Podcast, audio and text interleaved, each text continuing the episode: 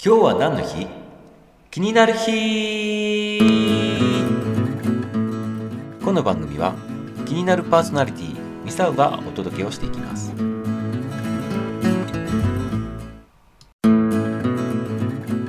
はい。いかがでしたでしょうか？昔の今日を振り返りながら今日も張り切っていきましょう。そしてこの番組がためになった面白かったもっと聞きたいなと思われましたらぜひいいねとフォローをお願いします。明日も楽しみにしていてくださいね。それではまた。バイバイ。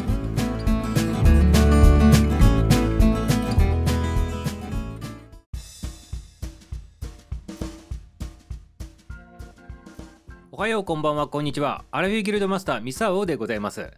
お利口になる話。今日は9月11日でございますね。9月11日は公衆電話の日でございます。なぜ9月11日が公衆電話の日なのかっていうとね1900年でございます。昭和33年でございますね。そのこの日に日本初のね公衆電話っていうのがね東京の新橋駅と上野駅前に設置されたっていうことがね由来になっとるわけでございます。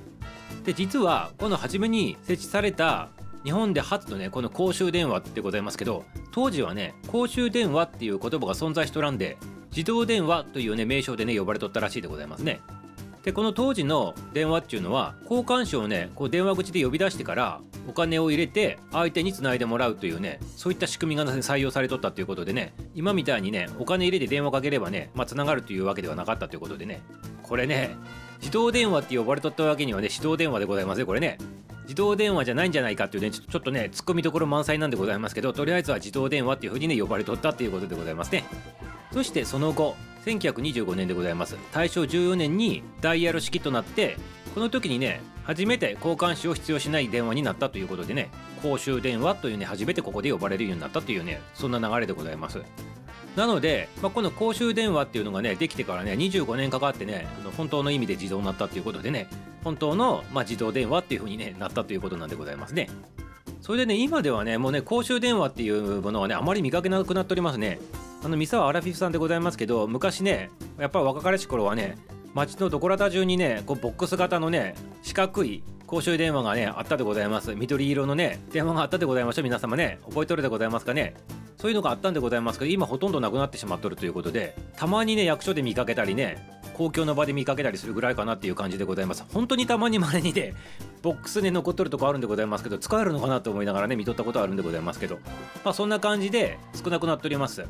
でそれに伴ってねそもそもね公衆電話っていう存在をね知らないね子供もねいっぱいおるそうでございますね。そしてねもちろんね知らないわけでございますからね公衆電話の書き方もわからないっていうね子供さんがね急増しとるらしいでございます。でこれはねなんかねあるテレビ番組でやっとったらしいでございますけど公衆電話からねあの電話をかけてもらうっていうねその企画の検証をやっとったらしくてねその時に公衆電話を知らない子供たちがね実際にねどうやってかけたらいいのかわからないということでねそういった子供たちがねたくさんおったっていうね検証結果が出とったということでございます。ということでねこの番組聞いとる方はねアラビブアラボ世代さん中高年さんの方が多いと思っておりますからもちろん公衆電話のねかけ方っていうのはね覚えとるでございますね。はい。あの思い出してくださいませ。はい。まずね公衆電話かけるときにはね1受話器を上げるんでございます。そして2お金を入れるんでございます。そして3ボタンをポチポチしてね番号をこう押すと。そしてプルプルプルプルって言ってお呼び出して向こうが出たら電話が成立ということでございますよ。思い出したでございますかね。はいということでねあのもうねほとんどね絶滅しかけとるね公衆電話でございますけど皆様皆様もうね携帯があってねスマホあったりとかしてねもう全く使わないという方も多いかもしれないでございますけどね。あえてあえてでございますよ。かけるところがなくてもねとりあえずね街角でね公衆電話を見かけたらねちょっと入ってみてねあのとりあえずね自分のねスマホの方にねかけてみてね昔を思い出してみたらねいかがでございますかね。ということでね今ねちょっとね冗談交じりに言ったでございますけどねまあ携帯電話をなくした時とかねまあいざいざという時があるでございますね。その時のためにもね改めてね公衆電話をね使えるようにねまたね再度ね学習しとってくださいませっていうことでございます。はいということでいかがでございましたか？今日はね公衆電話の日でございました。はいおすすめのラジオ番組。はいおすすめのラジオ番組でございます。今ねいろいろねべしゃってきたねアラフィギルドマスターミサオでございますけどこのミサオとサラリーマン一筋23年中間管理職ヒロポンっていうねいうヒロポンくんがおられましてねそのヒロポンとねミサオがね対談形式でねお送りしとるね番組があります。はいサラリーマンクエストでございます。はいそれおすすめでございます。はい自分で言うのもなんだと思っておりますけどねぜひ聞いてもらいたいなと思っております。この番組に関してはねサラリーマンの方々がね結構ね役に立つかなって思ってる番組でございましてそのね23年一筋ね生き抜いてきたねサラリーマンね過酷なねサラリーマン人生を生き抜いてきたねヒロッポンがねいろんな悩みなどを解決したりとかしてねそのね極意などをね生き抜く極意でございます。サラリーマンを生き抜く極意などをね面白おかしくね自分の実体験をもとにしてね話しとる。でそんな番組でございます。でミサオはねサラリーマンではございませんけどまあ自由自在にというね立場でございましてサラリーマンのねそのね生き抜いてきた極意を聞きながらねああだこうだ言いながらねあの自分のねこのサラリーマンじゃない視点からもねこう突っ込んだりね共鳴したりとかねしながらね進めていく番組でございます。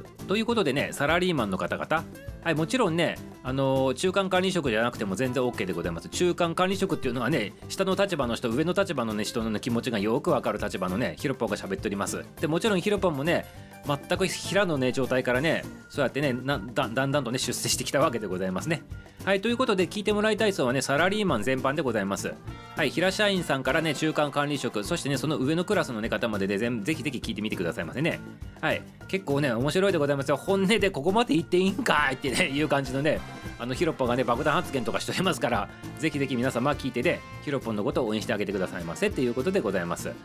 はいこれはね毎週月曜日のね朝ねあの配信されるね週間の番組になっておりますのでぜひぜひ皆様サラリーマンクエスト賢者の声でございますね。縮めてサラクエでございます。はいサラクエの方ねどうぞどうぞよろしくということでね。え訪れてきてくださいませ。お待ちしております。あのね説明欄の方にもねあのサラクエサラリーマンクエストのねリンク貼っときますのでそちらからどうぞ。はいということでね明日の配信の方もね楽しみにしとってくださいませ。それではまた明日。